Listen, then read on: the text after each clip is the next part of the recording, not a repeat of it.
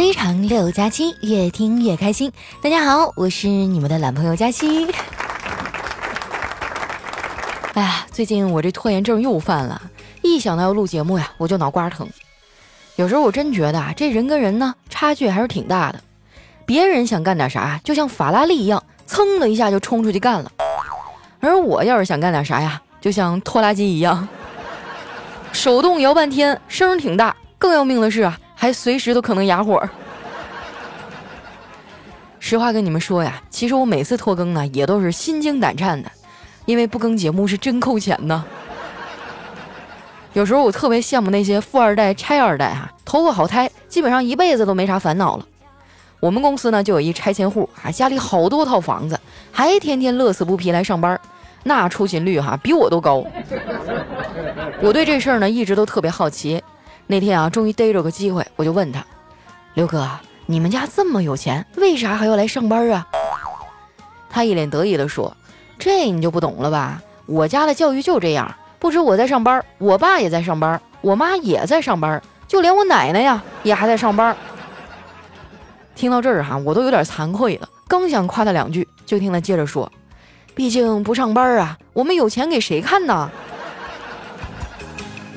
哎呀，你说这个房地产的泡沫到底啥前破呀？我这心里抱怨着啊，嘴里呢竟然忍不住小声的哼唱了起来，全都是泡沫。那哥们听完一愣，你说啥？我脸一红啊，就赶紧打岔，我说，哎，那刘哥，你知道全都是泡沫的下一句是什么吗？刘哥想了想说，呃，全都是泡沫的下一句啊，应该是你会不会倒酒啊？说到喝酒啊，这不夏天来了吗？办公室的这帮人啊，又开始天天约着撸串喝酒了。跟他们混了两天啊，我发现啊，现代人对自己都太盲目自信了。最典型的案例啊，就是每次吃饭的时候呢，他们都点菜吃到剩，喝酒喝到吐。身为一个东北人啊，喝酒我倒是从来没怂过啊，我也没那么多讲究，喝酒不挑地儿，文艺清新的小店可以，那大排档也行。我唯一犯怂的啊，就是那些喝酒的人呢。常在一起玩的也还好，啥事儿呢都能说开，就怕有的人哈，明明你跟他不熟，他还特别自来熟。我就只是礼节性的问一句，哎，你最近好吗？他居然啊，就真的滔滔不绝啊，回答起我来。前两天就是啊，我们一堆人吃的好好的，丸子非得半路叫个朋友过来。我们跟他这朋友啊一点也不熟，结果这孩子来了以后呢，就开始跟我们吐槽，哎，说自己男朋友多多不好，不仅吃软饭还劈腿。说完啊，他还一脸忧伤地问我：“哎，姐，你说万一他要是跟我提分手怎么办呀？”说完还趴在桌上哭了起来。我觉得吧，在这个时代呢，提分手和被提分手都是很正常的事儿。我亲爱的姐妹们啊，如果你被你对象提了分手，那你最好的答案就是俩字儿。好啊，一句多余的话都不要讲啊，就潇洒的像是对方被你甩了一样。如果是你提了分手呢，而对方还死缠烂打，怎么都不肯放过你，那你也别抹不开面子。女孩呢就不能脸皮太薄，你要在男孩子面前啊勇敢的去表达自己，比如说让他滚。真的不是我暴力啊，现实当中有些男的确实很过分。刚恋爱的时候呢，嘴儿可甜了，天天跟人小姑娘说啊，亲爱的，我会爱你一辈子。然后过两天看到更好的了，就跟人家姑娘翻脸了。我真没想到啊，原来这些人的一辈子啊，总共就二十几天。不过呢，这只是个别的案例哈，大部分的男同胞还是很不错的。不信你们看我调哥，什么时候都是媳妇儿最大。有一次吃饭哈，他正好坐在我旁边，我忍不住啊拉着他闲聊。我说调哥，你撒过最大的谎是啥呀？调调想了想啊，说。呃，就是各种 A P P 里的，我已阅读并同意用户协议。我说切，真的假的呀？我还以为你最大的谎言是对嫂子撒的呢。调调啊就叹了口气说：“别说撒谎了，我在家都没啥说话的机会。你知道我的耳膜炎是啥时候好的吗？”我摇摇头。调调接着说：“就是在你嫂子嗓子开始发炎，说不出话的那几天。”真是苦了我调哥了。不过在喜马拉雅呢，我最佩服的人就是他了。他不仅对媳妇儿好，还是一个追债的奇才呀。前段日子啊，有一天他突然找我，神秘兮兮的说：“佳琪啊，你能不能帮我个忙？就打个电话就行，冒充一下我妹妹。”我说：“你要干嘛呀？”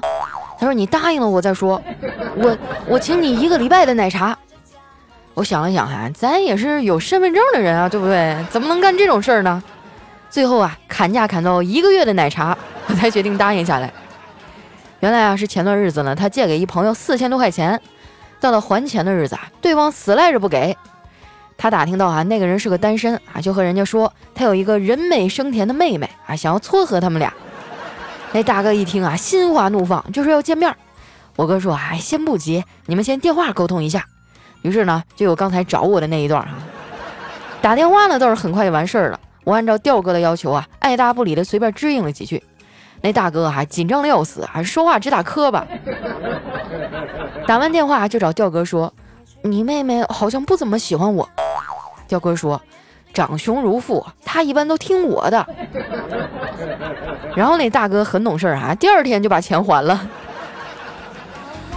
事后啊，我跟调哥说：“我说你这事儿办的有点缺德啊。”调哥就微笑着给我递了一杯奶茶，嗯，真香。同样是已婚男人啊，我哥的表现就差多了。昨晚上他和我嫂子一块进的门，我嫂子关门的时候呢，一不小心碰到了他的手，就擦了一下，连皮儿都没破。我哥呢，却在那装上疼了，一直哎呀哎呀的叫唤，还说自己手要废了，啊，下半辈子不知道该怎么办了。我嫂子看了那样啊，气不打一处来。行了，说怎么办？你能不疼啊？要不咱们现在打车去医院？我哥还捂着手指头，坏笑着说：“嘿，不用，我这皮糙肉厚的，你给我五十块钱就行了。”我嫂子听完，立马甩给他二百块钱，拽着我哥啊就往门口走。行，那再给我加二百块钱的。我哥听到这话，赶紧把钱还给嫂子。哎，媳妇儿，你别这样，我我跟你开玩笑呢。那个，咱们看会儿电视吧。说完啊，就拉着我嫂子一屁股坐在沙发上。电视里啊正在播那个乒乓球比赛，就听见一女的在那解说。一会儿呢说丁宁啊站得太靠前了，一会儿啊说丁宁的腿分得太开了。我忍不住吐槽：这女的谁呀？看给她能的，怎么说人家丁宁也是世界冠军呢？我哥瞥了我一眼，还说：“这女的呀叫邓亚萍。”啊，打扰了，打扰了。我哥拍拍我翘着的二郎腿啊，说：“你能不能有个女孩的样啊？这一天天跟个女汉子似的。”我梗着脖子啊，我说：“你凭什么说我女汉子呀？我和一般女生到底差在哪儿啊？”我哥啊淡淡的说：“哼，你还不承认？我问你啊，你洗澡给自己搓泥儿的时候，是一直淋着水搓，还是关掉水再搓呀？”我说：“嗯，也说不太准，大部分的时候都是淋着呀，有时候也关着，咋了？”我哥啊冷笑了一下，说：“一般的女生会说啊，讨厌，人家身上才搓不出来泥呢。”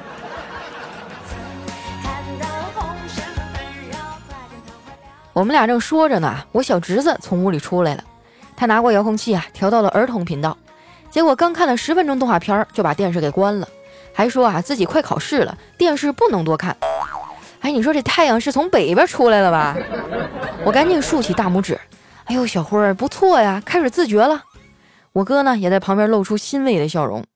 然后呢，就听见我侄子呀小声的念叨：“我得开始保护眼睛了，要是眼睛看坏了，考试的时候同桌写啥我就看不清楚了。”眼看我哥要发火啊，我赶紧把小辉儿拉到一边。我说：“小辉儿啊，你不能总这样，长点志气行吗？俗话说得好，水往低处流，人往高处走。你知道其中的含义吗？”小辉啊，摸着脑袋想了想，嗯，我知道啊。这句话的意思就是，比如说咱们家漏水了，那楼下的邻居就会找上来。你说这孩子的脑回路啊，到底跟谁学的？这也太清奇了。你别看这孩子年龄不大，心眼可多了，我们这些大人都弄不过他。前两天啊，他想买个玩具，结果钱不够，哎，就自己想了个招。也不知道从哪儿啊弄回来一瓶眼药水儿，滴在眼睛里，还把自己整得可怜兮兮的，然后就找我嫂子，跟我嫂子说：“妈妈，我想跟你借五十块钱，我保证以后会还给你的。”我嫂子听完啊，就笑着说：“小傻瓜，你是我儿子，花我的钱不用还。”结果小辉啊扬起下巴，一脸骄傲地说：“就算你对我好，我也不会告诉你爸爸的秘密的。”一听这话，我嫂子又掏出一百块钱，还有一个可爱多。然后小辉啊，就直接屁颠屁颠的带着他妈去阳台那大花瓶里掏他老爸的私房钱了。真的是坑的一手好爹呀！大家都说闺女啊是老爸上辈子的情人，我觉得这话啊说的一点没错。我小侄女呢对我哥就特别好，对他妈妈倒是一直都凶巴巴的。前几天啊，我嫂子跟他妈妈视频。哎，小侄女也闹着说要跟外婆说话。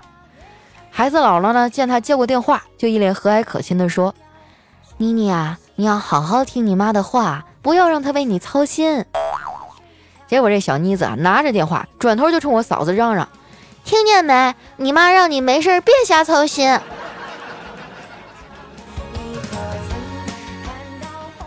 虽然平时啊，这俩孩子挺闹的，但是现在家里离的他俩还真不行。这俩孩子啊，不愧是兄妹，很多地方都特别像。就比如说，他们俩都害怕打针。不瞒你们说啊，其实我也害怕。不过这也不能全赖我呀，这都过了多少年了啊？你说还没有发明出打着不疼的针，这简直就是人类文明的耻辱啊！这俩孩子呢，还都特别喜欢大海。每次带他俩去海边啊，他俩都会拿个小桶在沙滩上挖沙子找贝壳。真羡慕他们这无忧无虑的状态啊！反正我跟着他们啊，在海边的时候，我就只想着低头捡钱。在家里就不一样了哈，我从来都不敢低头，因为一低头呢，我妈就让我捡地上的头发。老太太非说啊，地上那些头发都是我掉的，你说我上哪儿说理去呀？还有啊，直到现在我也想不明白，人的身上啊有那么多毛，什么头发呀、手毛、脚毛、腋毛、腿毛。熬夜多了，为什么就只会掉头发呢？身上其他毛发就没有一点愧疚感吗？那我麻烦你们也有点牺牲精神好不好？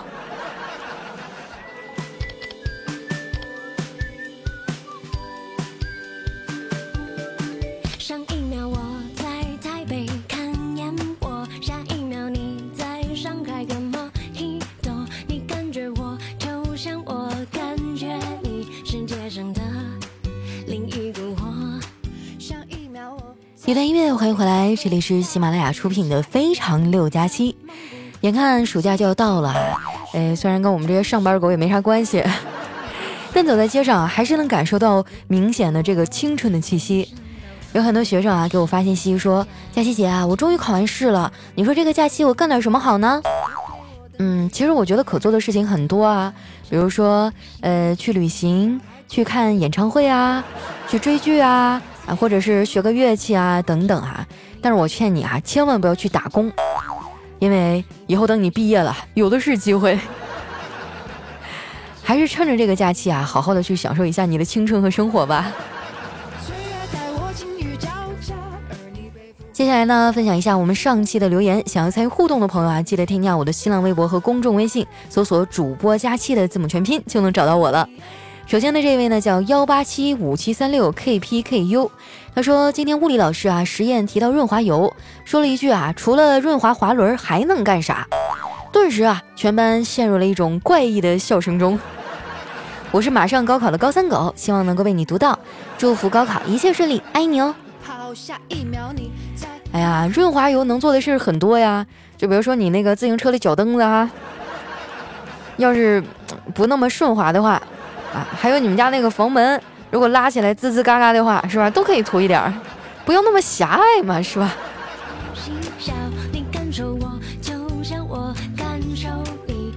下面呢叫小喵，他说：“小伙伴们睡不着找佳期，我前几天才入的坑，太准了吧！佳期小妖精一哄我就睡着了，这不每晚都得找他，相见恨晚啊，佳期。”哎呀，有一种每天晚上都要被好多人翻牌子的感觉。下面呢叫杰轩宝贝儿，他说：佳期，我发烧了，浑身疼，求安慰。吃了药也没什么用，还要起来喂二娃。老大也很黏我，必须我搂着他才能睡着。半夜里啊，二娃哭得厉害了，就会把他吵醒。各种事儿一大堆，每天真的很累。还好啊，有你的声音陪着，我已经习惯听着你的声音入睡了。爱你哦，么么哒。这家伙也太不容易了，又要哄大娃，又要哄二娃，你老公呢？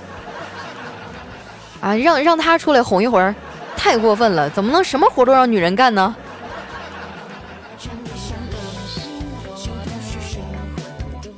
下面的叫 Nancy，她说佳琪姐姐，我喜欢上了一个男生，他就是我的同桌，我快毕业了，就在这周四，马上就要分开了，我到底应不应该表白呢？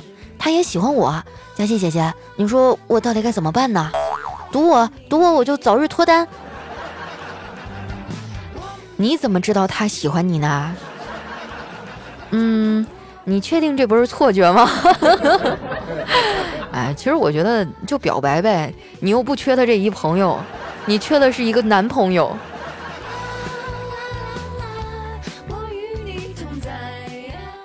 下面呢叫清淡，他说佳期啊，现在听你的节目总算明白一道理了，就是别人减肥掉肉，你减肥呢只掉头发，丸子减肥啊，估计就只掉钱包里的钱了。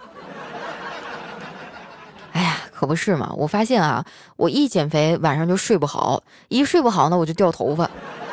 你说现在植发多贵啊，都按根儿算钱。上次我去医院看牙的时候，顺便问了一嘴，他告诉我一根儿哎，一根儿二十。从来都没有觉得自己的脑子这么值钱。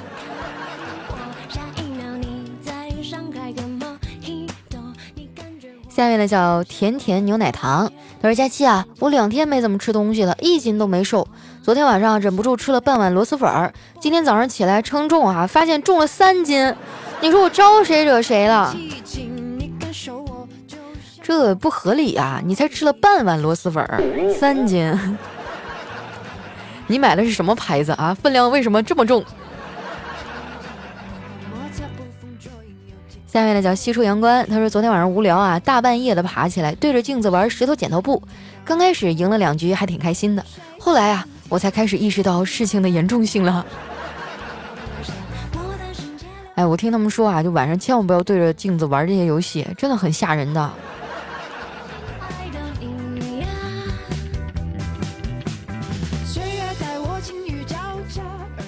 下一位小伙伴呢叫风华过海，他说福尔摩斯和华生啊带着帐篷去野营，睡到半夜的时候呢，福尔摩斯推醒华生，华生向天上看，告诉我你看到了什么？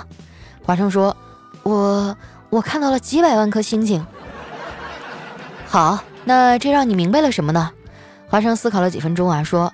从天文学的角度讲，他告诉我天上有几百万颗恒星和几十亿个行星。从星象学的角度讲，我看到了土星位于狮子座。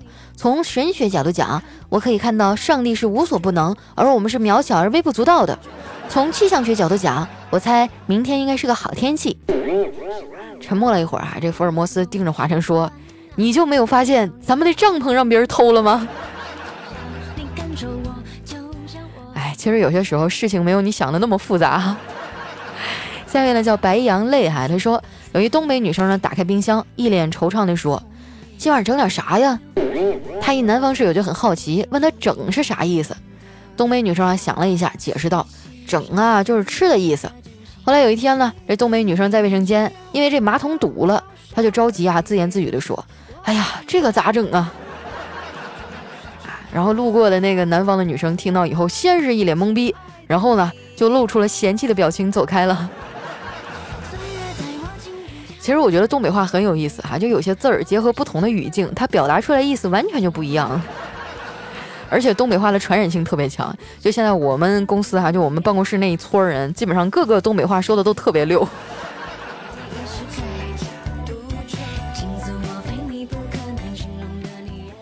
下面呢叫。D D I U 啊，他说沙僧呢是一个细心的人。这天啊，他整理了大师兄的内裤，发现有个洞，于是呢就耐心的缝了起来。第二天呢，发现又有个洞，于是乎啊又缝了起来。第三天呢，发现还是有一个洞。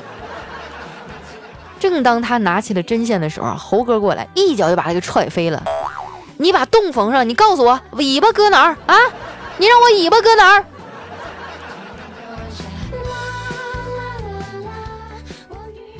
下面呢叫流浪哈，他说马汉啊把展昭打了，包拯判案。包拯说：“马汉，你为何打人？”马汉说：“回大人，我升官发财，迎娶白富美，人生达到巅峰，可这一切都被他给毁了。”哎，包拯啊就问展昭：“哼，展护卫，你为什么毁人幸福？哎，展昭说，他上班时间睡觉，我就把他给叫醒了。包拯说，你们俩给我出去啊！我的时间你也敢浪费，无法无天了你！哎呀，来看一下我们的下一位啊，叫佳期的陆墨。他说有一次晚自习呢，老师不在，班里炸开了锅呀。突然校长从后门进来，把我们训斥了一顿。顿时啊，班里鸦雀无声了。紧接着，他又从前门进来了，点点头说：“嗯，这个班不错，很有纪律性，不像刚才那个班。”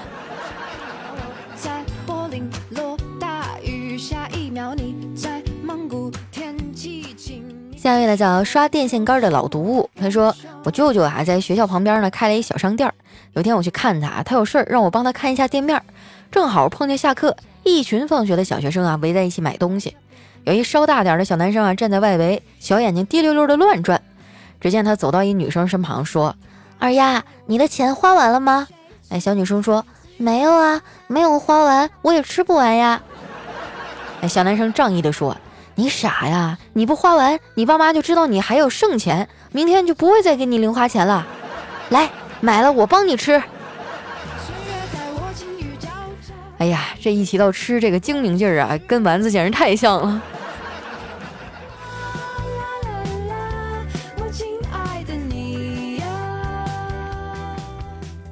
下面呢叫千山人迹，他说早上坐公交哈，到站上了一妹子。人太多没地儿扶，车一起步呢，妹子没站稳，一把就抓住我的胳膊。等她站稳了，我这胳膊上也挠出了几道血印儿。妹子赶紧说：“哎呀，对不起啊！”我说：“我倒是没关系，怕回家不好和女朋友交代呀。”妹子看着我啊，沉默了片刻，说：“我今年二十五，在一外企做行政助理，月薪八千，在附近自己住一居室，二十四小时热水，能洗澡做饭。实在不行，您就不用和她交代了吧。”哎呀，我觉得这妹子扶的应该不是你的胳膊吧？这态度，我觉得她扶的也 不行了，说不下去了。下面的叫杨幂 baby，他说我女朋友啊，突然伤感的对我说：“你知道吗？蝴蝶的生命只有七天。”我说：“好可怜呀，一生就只有一次双休日啊。”